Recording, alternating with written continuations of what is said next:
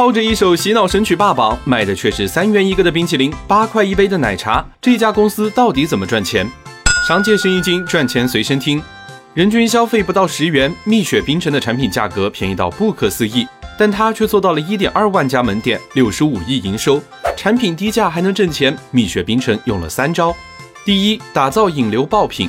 同样一个冰淇淋，别人卖十元，而蜜雪冰城只要两元，卖了二十多年，价格也只涨了一块钱。这支冰淇淋也许不挣钱，但却成为了门店的引流爆款。你爱我，我爱你的神曲，也是在蜜雪冰城的营销过程中找到的引流爆品。小成本测试，只要有效果就加大投入，推上热榜。第二，瞄准下沉市场。二十几年前还没有下沉市场的概念，但蜜雪冰城选择了做低端市场。他们是在校大学生、进城农民工、刚工作的城市白领。为了贴近这群用户，蜜雪冰城的门店都是开在大学城、城中村这样的非核心地段。低价策略加下沉市场，帮助蜜雪冰城快速成长起来。